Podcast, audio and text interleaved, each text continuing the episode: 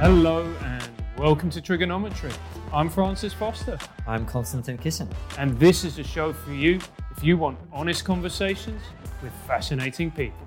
Our brilliant and returning guest today is a professor of politics at the University of Kent and the author of National Populism A Revolt Against Liberal Democracy. Matt Goodwin, welcome back to TRIGGERnometry. Thanks for having me. I did that all from memory. You must be impressed. That's great. It's He's your really not impressed. second time. It's your second time of saying it. isn't it? Uh, third, Third time. time. Third time. Third time, believe it or sorry. not. It's good to have you back, Matt. It's great to be here. I watch every episode. I'm, do. su- I'm such a big I mean fan. it. I sent some episodes to my mother as well. That's how impressive I think the show is. Well, that's very kind. And actually, if someone of, of your caliber and stature watches our show, I think that's that's a positive. I would urge everybody to watch TRIGGERnometry. Well, they already are, mate. Uh, so anyway, it's good to have you back. Uh, the last time we had you on, it was one of, I think, one of our best episodes that we've ever done. Uh, it was in the wake uh, of the election uh, in 2019 and December 20. No pressure, by the way. I think it was two days after the it was literally two days. I don't think I'd slept actually. I think it was just straight from crunching the election to your studio. really, Yeah. well, how things haven't changed. You were just saying you haven't slept very much. I haven't, no. No, but you're working hard, and we'll get into some of the work that you're doing. But at that time, we were talking about the collapse of the Labour Party, Yeah. the, the, the problems on the left. Now, we've got another fairly important election coming up uh, in November in the United States. And that's why we're so delighted to have you back, because I think uh, they always say this is the most important election in. Uh, it kind of is, isn't it? Uh, It's a highly consequential election for lots of different reasons. I think, uh, on the one hand, it's a referendum on Trump, uh, the guy that, of course, we all thought wouldn't win.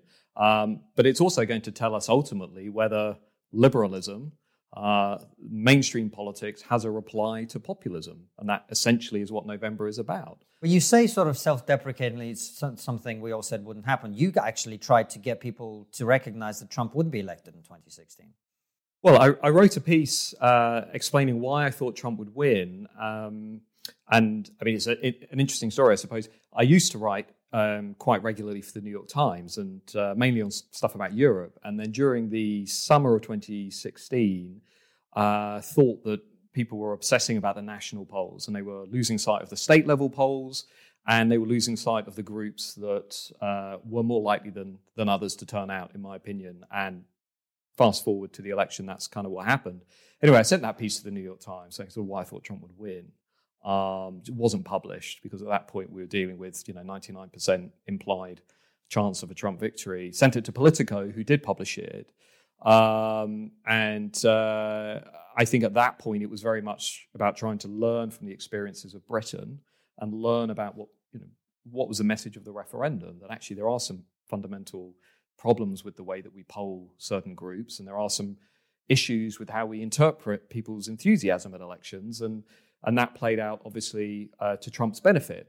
Um, so I think you know 2016 was you know the big shock, and and since then I know we're going to talk about it, but since then obviously we've learned a great deal too, not only about Trumpism, but also about how you respond to somebody like Trump. And we're seeing Trump now. He seems to be on the back foot, doesn't he, in terms of the polls as a result of COVID? Was it very much the case that if COVID had never happened, he would have absolutely stormed the election? Or would it have been a bit more complicated? I think Trump would have won without COVID. I think it would have been fairly comfortable. Uh, the reason I say that, firstly, is if you look at the polling, uh, on the economy, he had a significant lead, even at the beginning of this year. Uh, he also, we tend to forget this now, um, he also has a fairly clear record uh, and list of things that he can point to for his supporters, you know, standing up to China, building part of the wall, tax breaks, judges, all of that kind of stuff that Republicans want to see. He, you know, he has delivered uh, for some of his uh, key groups of voters. Um, but I think also at the same time, um, the Democrats have focused overwhelmingly on the anti Trump message and haven't yet, at least in my view, articulated the pro Democrat message. And I think that's symbolic of a deeper problem within our politics, particularly in the West, which is that liberalism has not really renewed itself uh, in, a, in an instrumental, positive way. It's very good at saying why its opponents are evil, racist, ignorant, etc um, it still has not uh, renewed its core message to voters, i.e., why is it relevant today? What, what, does it want to achieve? What's its vision for society? I mean, if you told me or asked me today, what's Biden's vision for the United States, apart from it not involving Donald Trump, I don't really know. Um, maybe there's a bit of stuff around clean energy, a bit of stuff about making it easier to join unions, a bit of stuff about taxing high, high earners.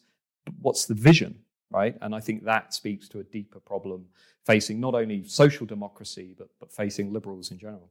Well, we had Scott Adams on the show, and he, in fact, said that he's never met a Biden fan. And if you've never met a Biden fan, there's plenty of Trump fans. How is he possibly going to get elected? Well, he'll get elected uh, if, if he if he if he does get elected through increased turnout among uh, the key groups, uh, university graduates, um, African Americans, um, suburban voters, women, um, and you know, compared to Clinton at this point in 2016, Biden is in a stronger position. Um, he is doing better in the polls uh, nationally. Um, he's doing better in some swing states than Clinton was doing, but I still think Trump has uh, has got a very good chance at the election. Uh, if you drill down into some of those states, uh, Florida, for example, um, Trump is competitive. I think Biden's having some real problems with Hispanic, Latino voters in some specific counties. Uh, and I think uh, the job numbers do matter. You know, I don't agree with the narrative that it's all culture and economics doesn't have anything to say. I think as long as Trump is able to say there's another one and a half million going back to work this month, the markets are beginning to stabilize, albeit having a bit of a wobble uh, uh, recently, um, he's going to be able to have that sort of let's not ruin it narrative. And of course, then there's law and order. Uh, and there's this issue of safety and basic security, which I think ultimately will, will play uh, to Trump's advantage. And the other thing, perhaps it's deeper than all of that, um, is the sort of way in which liberalism has become detached from what it was supposed to be. And it's morphed into this sort of hyper liberalism that is quite um, disparaging of the national community. And it seeks to repudiate many of the symbols and the myths and the identities that come with that national community, whether that's expressed in terms of you know, questioning the underlying foundations of that country or tearing down important symbols for particular people in particular states or rewriting the narratives of history. Um, most people still primarily identify with their country, and most people derive their sense of self esteem from that national identity. So the more and more we see that being pulled apart and questioned, and the more and more we're saying to citizens, you should feel bad for coming, you know, for being born into this country and coming from this country, the more and more you will stoke a backlash against that. And of course, Trump benefited from that partly in 2016. But if anything, the volume of that, I think, has increased significantly since then. Mm. Well, I'm an immigrant, so I'm better than you, mate. but um, you, you, mentioned the polls quite a lot there, uh, which I, I think is interesting to talk about because I've been watching you on Twitter talking about the polls. I mean, it's, it's a big part of what you do, commenting on, on the different information that's coming in on the data. Uh, tell us more about that in terms of how people perceive uh, Trump in the sense that you know the economy was so, I mean, you can argue about it, but the economy certainly was doing well by the conventional ways of measuring it. Growth, unemployment, all of that stuff was doing well. Uh, then COVID hits. Has has the COVID been factored in in the sense of people going, yeah, I mean, look, no one was going to maintain unemployment at the record level, low levels that it was uh, with COVID, or are people going, it's all Trump's fault, you know, he's responsible uh, the economy is going to be screwed because of him, etc. Like, what, what is, how is that broken for him? So Trump has lost ground in terms of how people perceive his handling of coronavirus. Uh, he's become weaker on those indicators. He's now level with Biden on the economy. In a couple of polls, he's been trailing Biden. Wow. But the point is that when you ask that question, who do you think would better manage the economy? Um, only around 35, 36% of people are picking Trump or Biden. So there's not an overwhelming enthusiasm for either candidate. Um, the other thing that's changed, which might be significant, is that the large majority of Americans now say America is heading in the wrong direction uh, and that they think that they and their families are worse off than they were four years ago. Uh, and so I think around the polls, what you're seeing is a general uh, mood of disillusionment and despondency among Americans. Um, now, of course, that can be interpreted in different ways. That's not to say it's all anti Trump. I think there's just a sense of despair about what is happening to their country. And I think they look around at the protests and the police officers being shot and the harassment and the polarization, and just clearly they can see their country. Well, and there's a pandemic too. In I the right direction, and the pandemic. Yeah, true. Um, so, I, so I think Trump's position in many ways has weakened, but I would still argue that the Democrats and Biden have yet to cut through in terms of the positive message. Now, Obama did that. Obama cut through overwhelmingly. Um, but to me, the Biden campaign has quite a few similarities with the Remain campaign in, in the UK and many similar campaigns in Europe in that it's overwhelmingly focused on the, the negative aspects of its opponents rather than setting out that positive uh, vision of a sort of Biden Biden America. Uh, and, and that's where you can see on uh, the polling questions around how do you feel about Biden? A lot of voters um, are still not enthusiastic uh, about Biden, including Democrats. Um, he's not inspiring the same kind of grassroots mobilization that, say, Obama was able to do. Um, and on many of the enthusiasm questions, Trump still has uh, quite an advantage.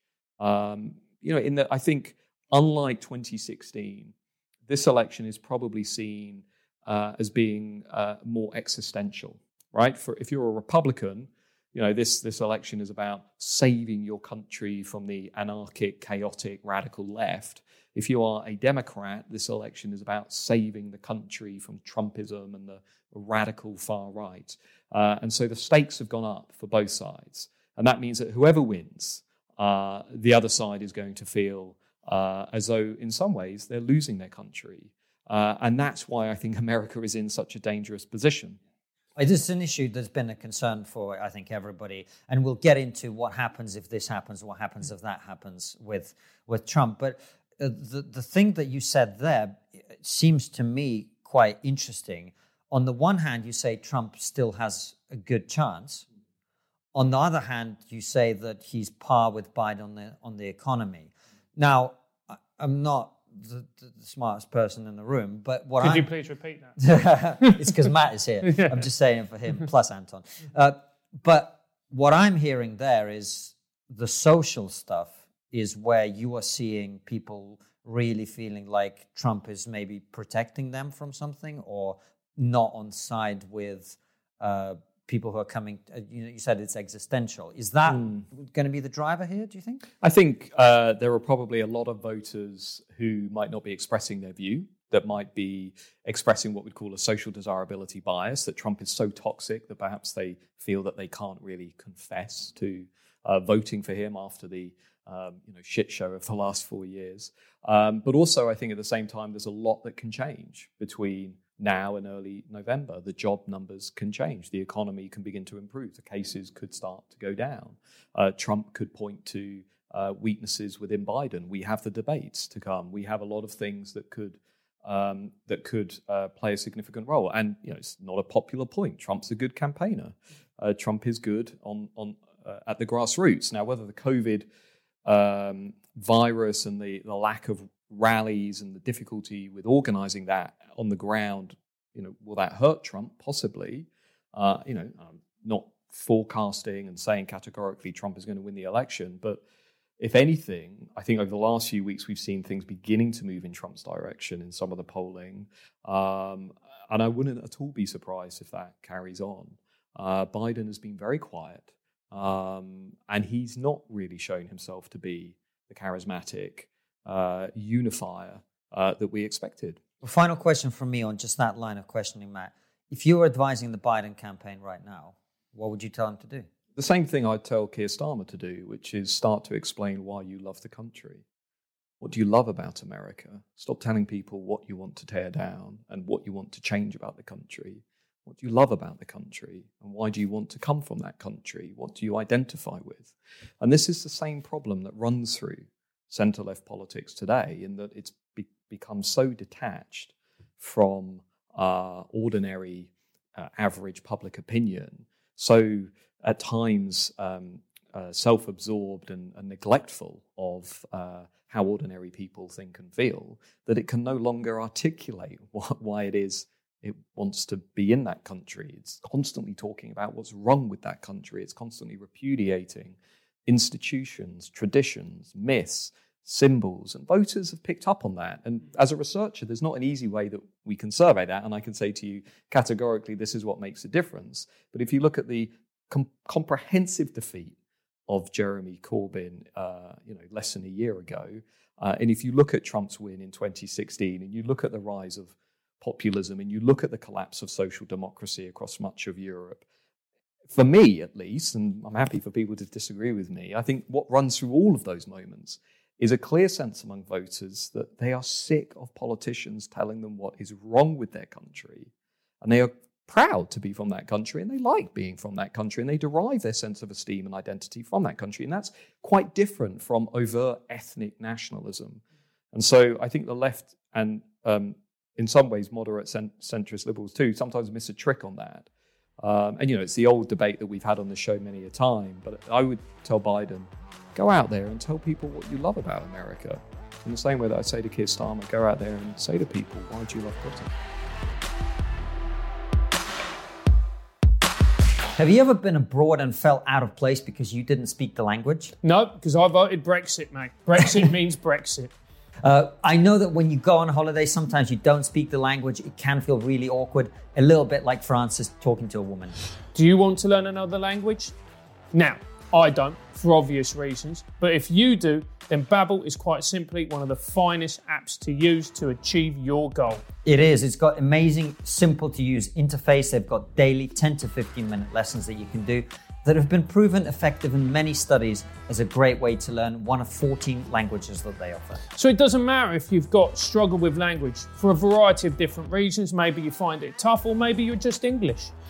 Right now, Babbel is offering TRIGGERnometry fans six months completely free. All you got to do is head over there, get the six month subscription, and use our special code, which is, of course, Trigger. Go to babbel.co.uk slash play and use the promo code TRIGGER on your six month subscription.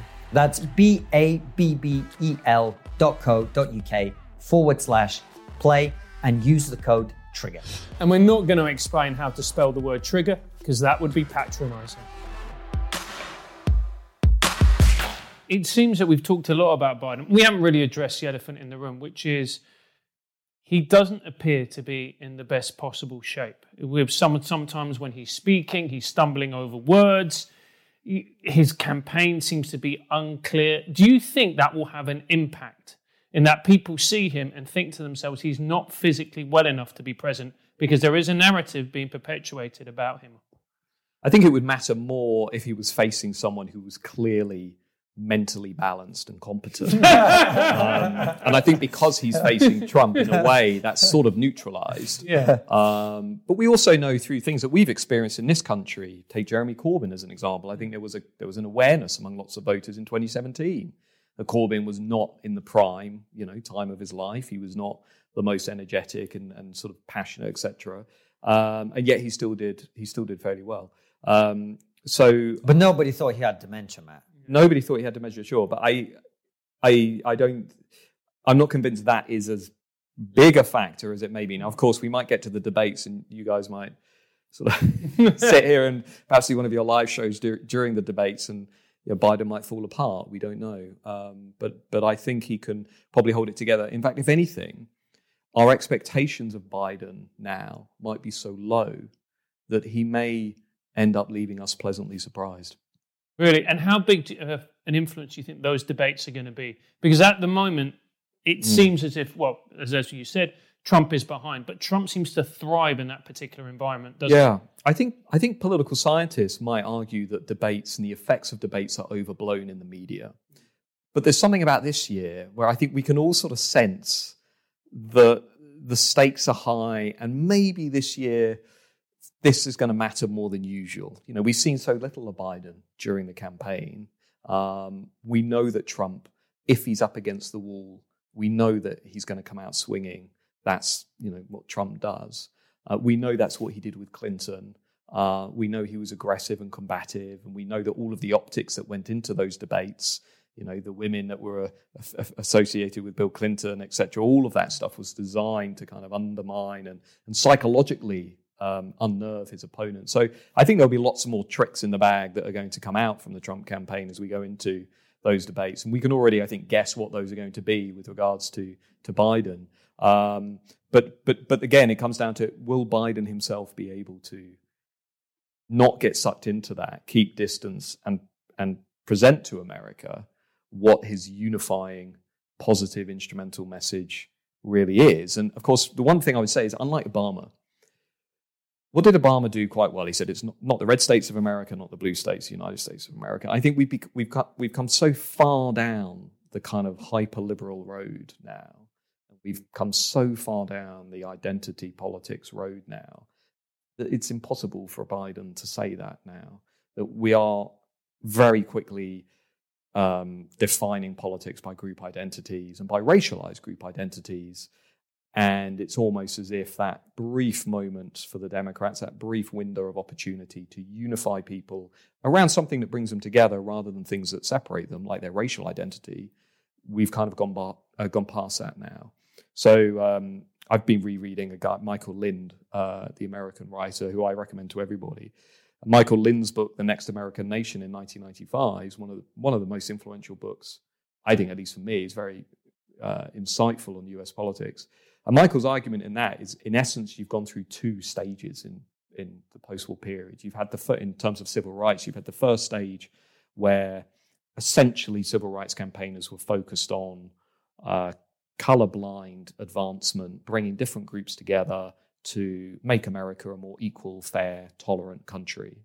Uh, and then, really, from the 70s onwards, you have a second approach that kicks in that is principally about uh, asymmetric multiculturalism, affirmative action, um, you know, race-based policy, uh, and that is implicitly encouraging people to think about themselves not as Americans per se, but as uh, belonging to particular groups. And the moment that you then start to move down that spiral, um, move down that road, so you can't really get people to focus anymore on what's cutting across those group boundaries. So it becomes harder and harder to mobilize that broad church, that big tent politics. And I think that's roughly where we are now. And of course, I know you've had other people on the show that make this point too, but if you look, for example, at some of the work in the US, we now know that that is really increasing the likelihood that white Americans are now thinking of themselves as white Americans rather than Americans, and that all of this is simply increasing the salience of people's race,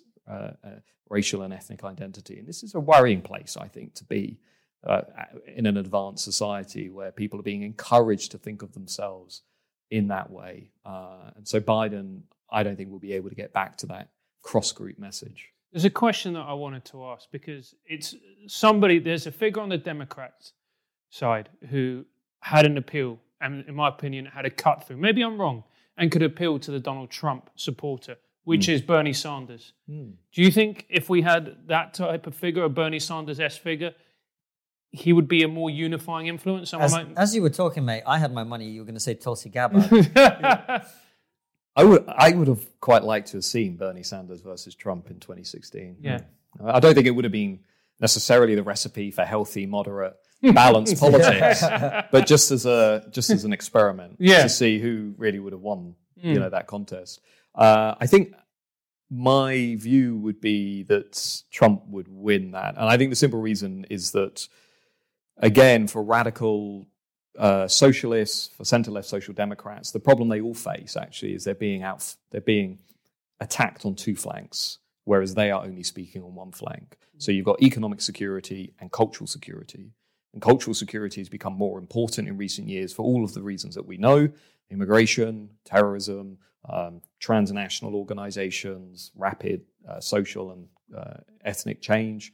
Um, but centre left politicians, radical left socialists, are kind of stuck in this mindset um, that this is all about economic scarcity and economic competition. And so all of this stuff is just racism, so we're not really going to engage with it and we're going to shut it down. And we're just going to say this is really just about resources and how we distribute resources.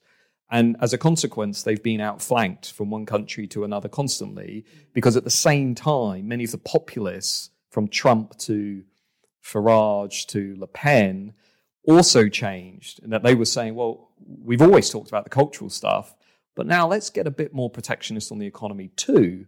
Let's start saying, well, hang on, why are all of these big multinationals dodging their taxes? Or for Trump, let's turn up the volume on anti China and reshoring and bringing back businesses to the US. So, you know, both of those moves, I think, really left populists in a much more competitive position because then they're attacking the left on the economic dimension, but they're also constantly berating the left on the cultural dimension too. And that is where we still are, in essence. And that's that is still the riddle that Keir Starmer and Biden and every other centre left social democrat needs to answer. And you can say, well, let's take the Danish road and maybe we'll turn up the volume on immigration control and try and kind of meet these parties halfway. Or you could go the complete opposite direction and say, no, that, that constituency is done. We're going to remain firmly socially liberal and we're going to uh, remain uh, economically interventionist and we're going to appeal to this new coalition of university graduates and minorities, which is probably where many within the Labour Party, I think, still are.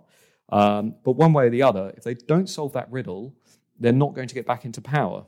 You talk about solving the riddle for the center left parties.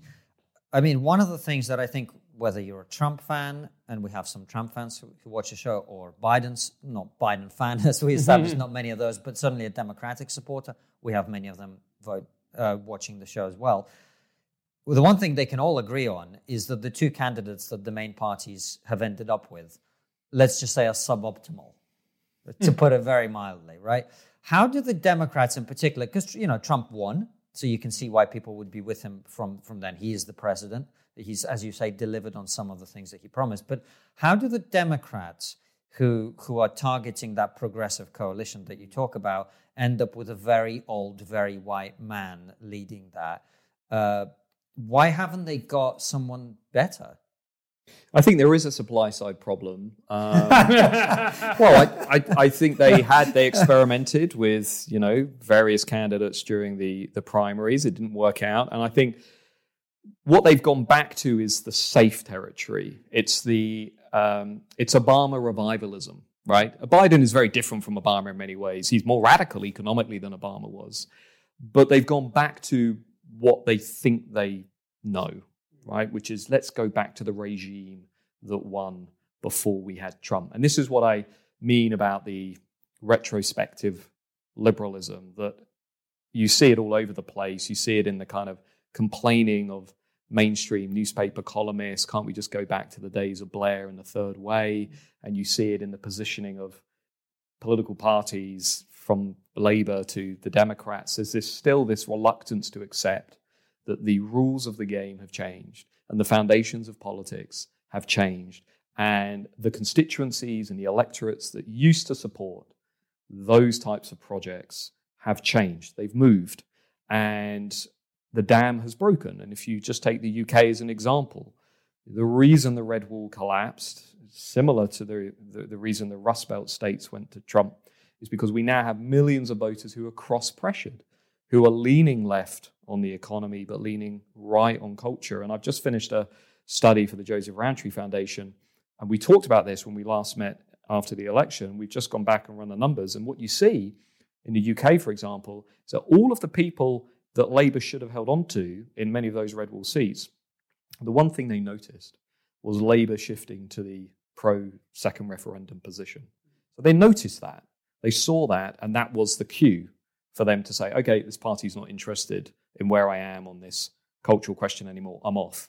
And I think in the same way, Biden needs to be very careful because the cues that he's sending to some of the voters, you know, Michigan, Wisconsin, Pennsylvania, and so on. They have to be positive ones. They have to be, okay, right, I'm going to bring back the jobs. I'm going to bring back manufacturing. I'm going to be tough on China. I mean, Biden is almost as tough on China as Trump is, if you look at his policy platform. Um, I'm going to uh, you know, focus on not just your economic interests, but accept that actually the pace of change in America is too great. And we need to perhaps, as we did in the early 20th century, slow down for a decade or so and then think about you know, getting back to that change in the future. Um, but until until they can do that, you know, they're not going to get back in the game. how can he possibly do that? If he was to start sort of articulating that cultural position, he would be strung up by his balls by the far left of his own So party. I think I think there are different ways of doing it, right? So take take um, what do we mean by this cultural dimension, right? We mean voters that hold socially conservative values, who prioritize order, stability, tradition, family. Um, they're anxious about crime. Um, they value conformity. They don't like what they see as relentless churn and change. Those social conservative voters. And we see them in questions like do you think we should bring back capital punishment? Do you think that we should teach children greater discipline? Do you think that social change is moving too quickly? All of those kinds of things, right? There are different ways of tapping into that. So, for example, what did Blair do quite well? I mean, I appreciate Blair as a somewhat controversial figure on the left. The one thing Blair did very well is he said, let's get tough on crime, but tough on the causes of crime. And that was before we have the era of large scale migration. So, of course, he could get away with a bit more than perhaps he could today, uh, where those issues have become more important. But that was tapping into the cultural dimension in, in the same way that, say, a Labour leader or a Democrat today saying, I think we should have a pause on large scale migration for five years so that we can help American workers or British workers or whatever. Um, and that's what I mean by tapping into that dimension. And you can do it in other ways. You can do national pride and expressing you know, belief in the country. And um, even when Jeremy Corbyn and John McDonnell were talking about their strategy around um, build it in Britain, you know, some of those campaign messages, I think, might have actually tapped into some of the concerns in red wall seats because voters might have interpreted that as being actually they're quite interested in in in in sort of respecting the country. And, and that still I think is why Corbyn did reasonably well in 2017 because he came up with that position that said on the one hand I respect where you are on Brexit and we're going to we're going to do it but on the other hand I accept that you feel the system is rigged uh, and it's a, in a way Corbyn should have held on to that position and not been pushed off of it.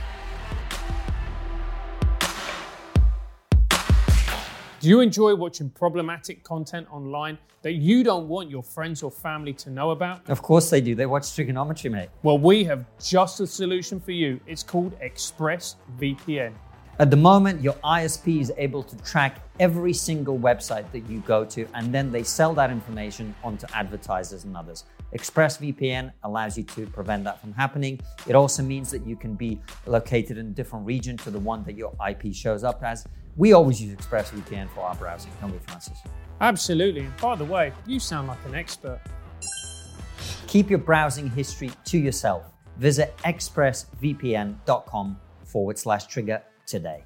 To get three months free subscription, visit expressvpn.com slash trigger. That's E-X-P-R-E-S-S-V-P-N.com slash trigger today. Good job spelling it out for them, mate. It doesn't sound patronizing at all. Absolutely. Oh, and by the way, all those little words you use, I've got no idea what they mean.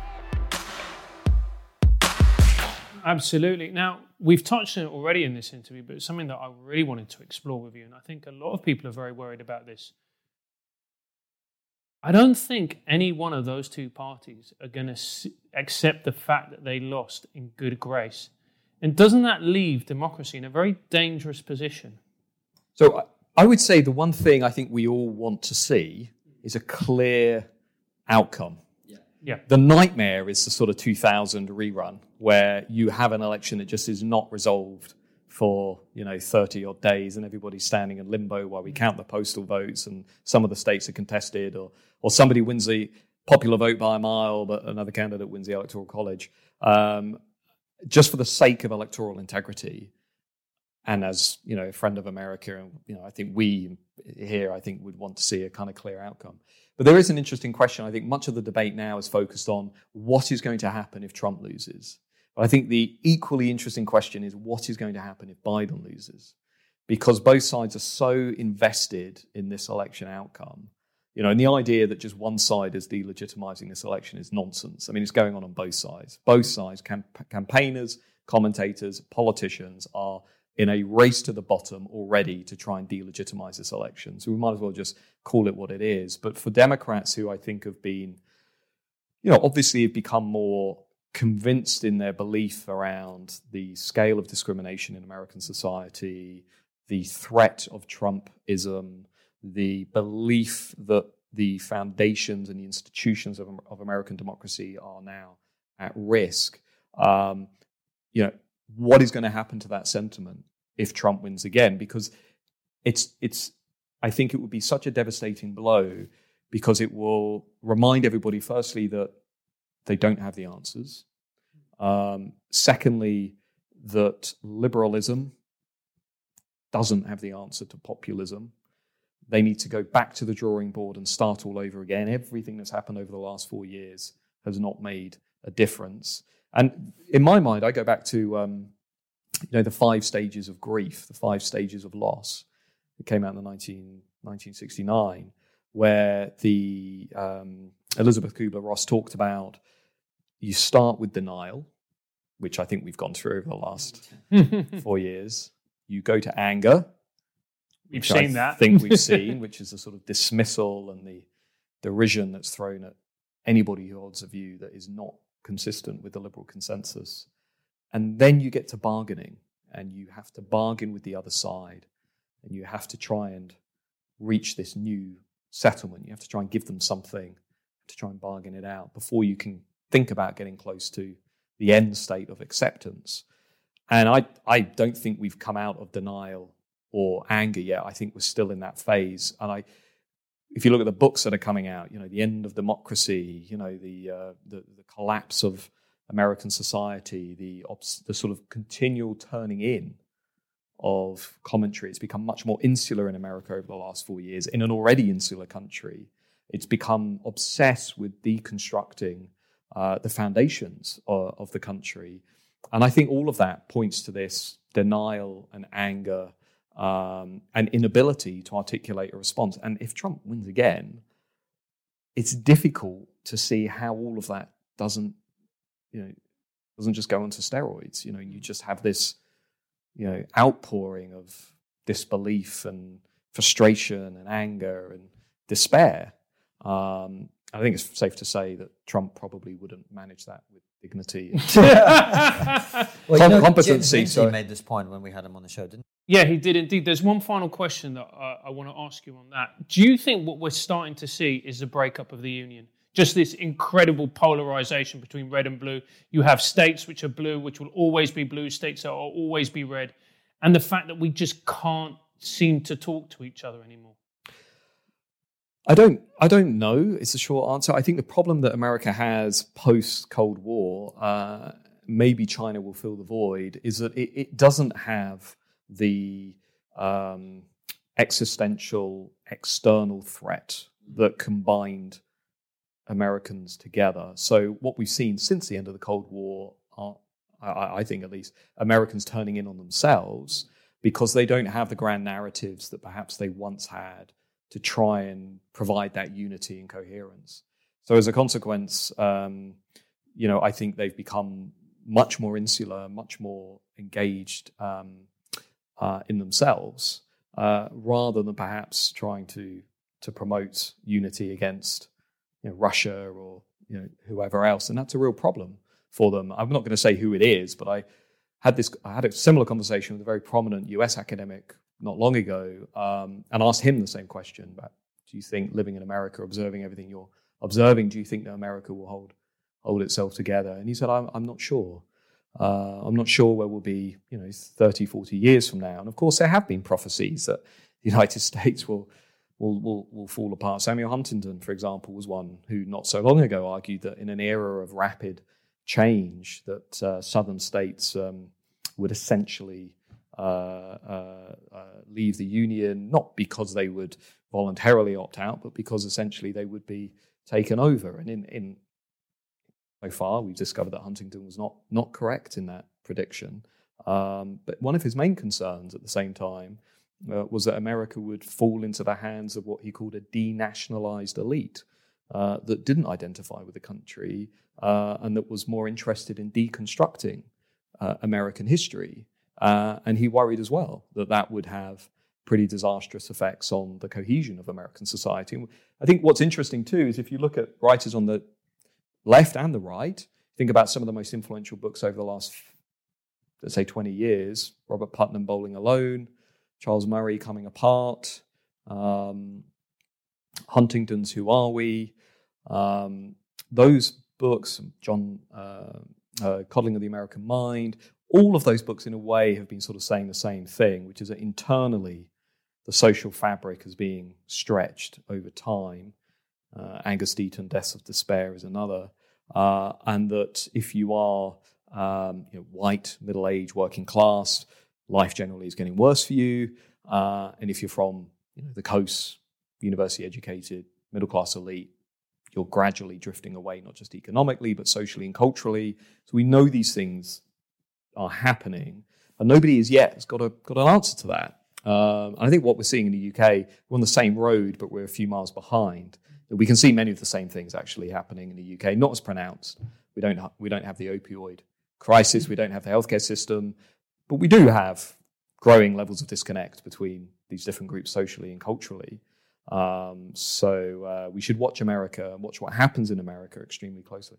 Well, we wish them well because it doesn't sound like a healthy recipe, which is one of the reasons we've spent so much time talking about it on the show for so long. Because uh, what happens in America doesn't stay in America, as we know, mm. and it is troubling. And and you know, Francis' previous and very good question about the, the repercussions of the different outcomes when we had James Lindsay on the show. Right. This is one of the things mm. that he talked about. I think it was the time we had him on with Peter Boghossian, that a re-election of Donald Trump will not wake anybody who opposes him up to the fact that they are maybe heading down the wrong path.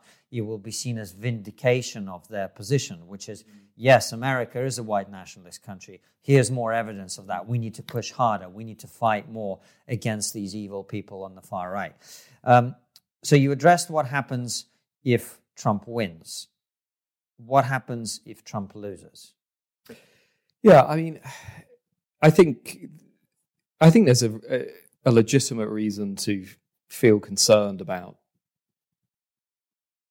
the conclusion those voters will reach if they feel as though um, you know their voice is now is now out of the political system. And I I think what worries me about America is is that existential sense of loss that the election is no longer framed about transactional policy. I mean, if you go back and you even if you look at the Trump ads that have gone out over the last two weeks, the Trump ads are not about, you know, let's increase taxes on let's change policy XYZ. They're about save your country.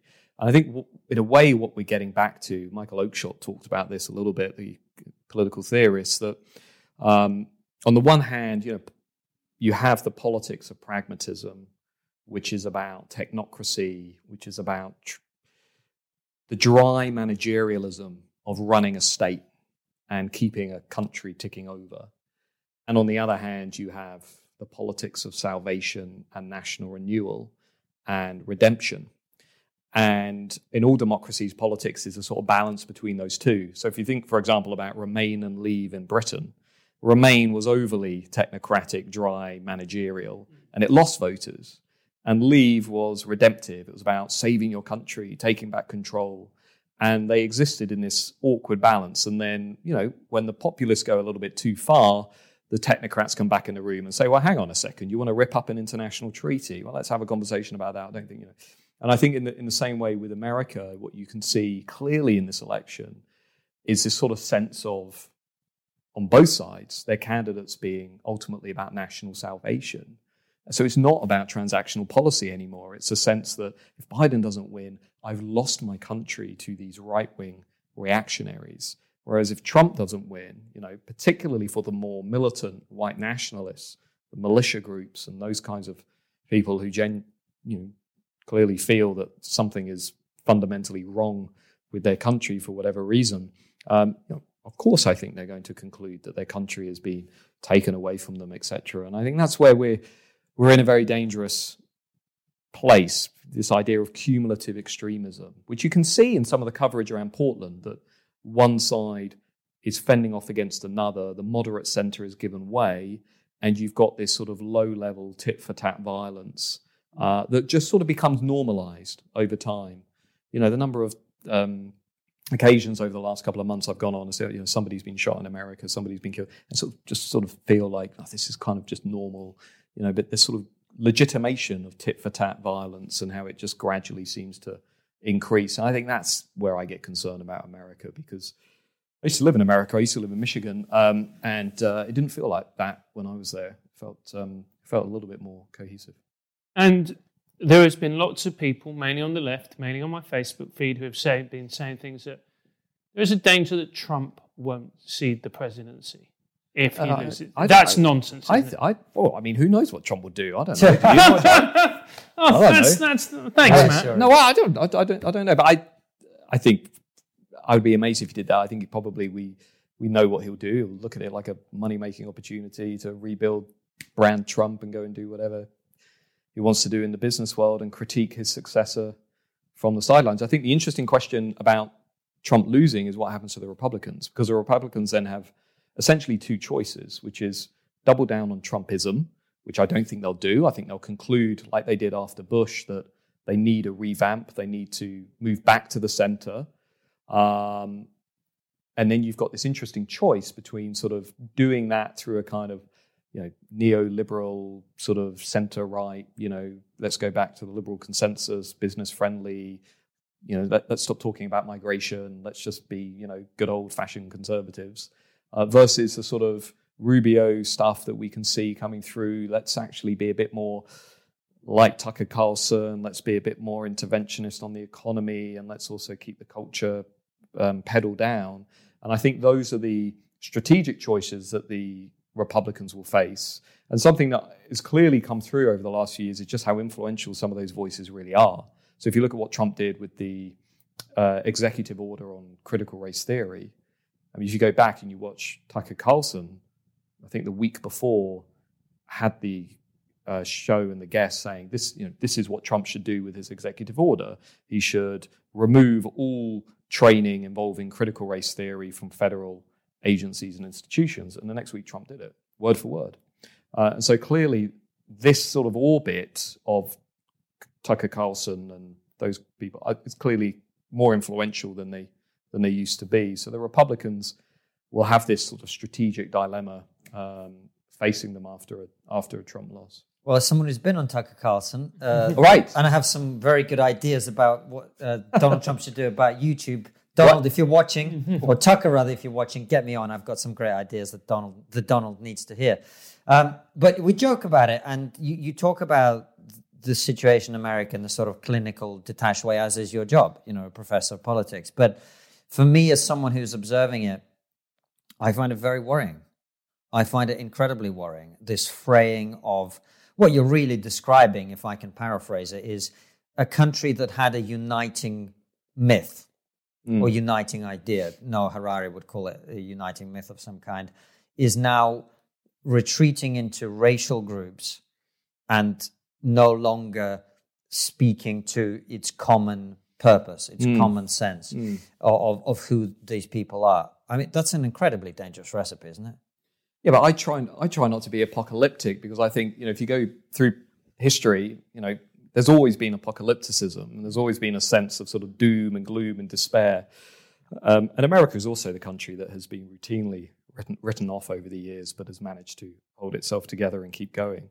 Um, and the American dream, we tend to forget this, but it is highly individualistic. I mean, it is ultimately about making yourself successful and rich and prosperous, and, and that that is slightly different from the cultures that we are more used to, I think, in parts of Europe. So I'm I'm probably less won over by the idea that America is suddenly going to fall apart. I think, you know, what is significant perhaps over the longer term is that in some sense the the communal bonds that are there in some senses are being undermined on different levels. And I think that's what's becoming problematic. you you've got the educational divide where we can see people pulling away from one another.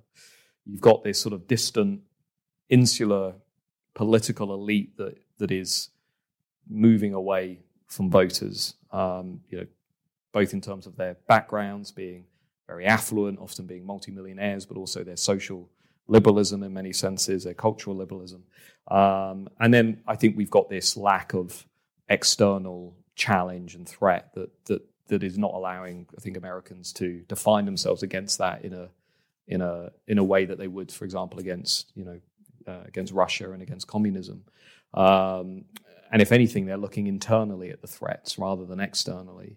Um, but we have to get away from this politics of deconstruction because that that is dangerous. I think the, the more and more people believe that you are deconstructing their imagined community and those unifying myths that you pointed to, well, then what do they have to to cling on to? Because there isn't really much else for lots of people, uh, and I think that's where we need to try and accept the good and the bad. And watching Nigel Biggar on your show, I think made this point very eloquently that. Um, history is complex and there are good bits and there are bad bits, and we need to accept both of those. But the puritanical approach to national history that we can see even today with the renaming of the uh, building in Edinburgh, um, but also that we've seen in the United States with the various projects that have been pushed by various media. Um, I think it's incredibly um, unsettling for most voters um, who view their way of life and their traditions and identities as being uh, not only eroded, but as not being valued and respected by those who are in power. Um, that's just not a good place to be for anybody. And you, you did your book, you wrote your book, which is brilliant, and it's obviously all about populism. Do you think we're reaching the end of populism, or do you still think it's got a way to go? Well, our argument certainly is that populism is entwined in democracy, so you can never really get rid of it. It's sort of always there. Um, and in a way, you wouldn't want to get rid of it because populism is, um, in some ways, there's a silver lining. It's always reminding us that there are groups that are not represented in the system, and you know, it's not the same as fascism. It's very different. It's oh, it's quite organic, and it comes not according from, to the Guardian, man. it comes from within. I, I, love the way he always responds to our banter. He just ignores it and moves on. No, but it comes from within the, the tensions of, of democracy. So we're not going to get rid of it. And you know, so populism has had a bad crisis. If you look at all the polling across Europe and North America, Salvini, AFD in Germany, um, Bolsonaro in Brazil, they've had bad. Uh, a bad coronavirus crisis. Their, their, their poll ratings have gone down. But we can also see during this crisis that many of the social and economic divides that have been underpinning our society for the last 30 years are being exacerbated. Most of the people who lost their job early on were low income, low educated workers. Most of the people who have suffered their health effects of coronavirus are those same groups. Meanwhile, we know the middle class university graduates winners have been at home on Zoom drinking quarantinis, and mm-hmm. generally things have been, you know, okay. And what was interesting at the beginning of the crisis, at least for me, is that our isolation at the beginning was compulsory, but over time it's become voluntary. And some groups have been able to do it because it's been an economic luxury, and other groups haven't been able to do it. And so we've seen, again, this divergence between different groups. You've also seen it at the state level. If you look at the Eurozone, the economic divergence between North and South uh, has been exacerbated during this crisis. And the recovery story in Europe will be one of different speed recoveries that will exacerbate the story of divergence between North and South.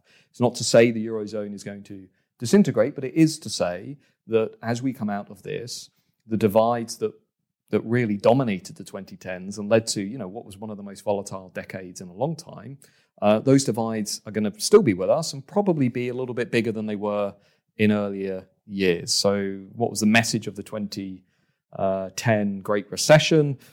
We, it, I mean, if we had this conversation as Lehman Brothers was collapsing, and we said, let's predict what's going to happen as a consequence of this over the next 10 years, would we have predicted Trump, Brexit, Bolsonaro, Salvini, AFD, you know, Le Pen in the final round, et cetera, et cetera? We wouldn't have predicted it. And I think the political effects of crises come downstream. We know this crisis is going to have political effects. We know this is going to lead to increased volatility. We know that voters are going to be disillusioned and pissed off. We just don't know how that is going to find its expression. Will it bring back the center left? Because now voters are going to want, want to talk about economic redistribution, unemployment, inequality, tax. Or will it bring back the populists? Because voters are going to say, I've had enough of this. You know, this is just an unsustainable settlement? We don't know. All I think we can say for certain, and you can replay this in 2029 and we can all laugh at how wrong I was, but I think the 2020s are going to be just as volatile, if not more volatile, than the 2010s. Well, that's a nice positive note. Oh, great. Thanks, mate. Um, at least he didn't promise to eat his hat. yeah, yeah. That, that could have that could have been difficult. Um, it's a it's an interesting time, isn't it, Matt? It's a very interesting time.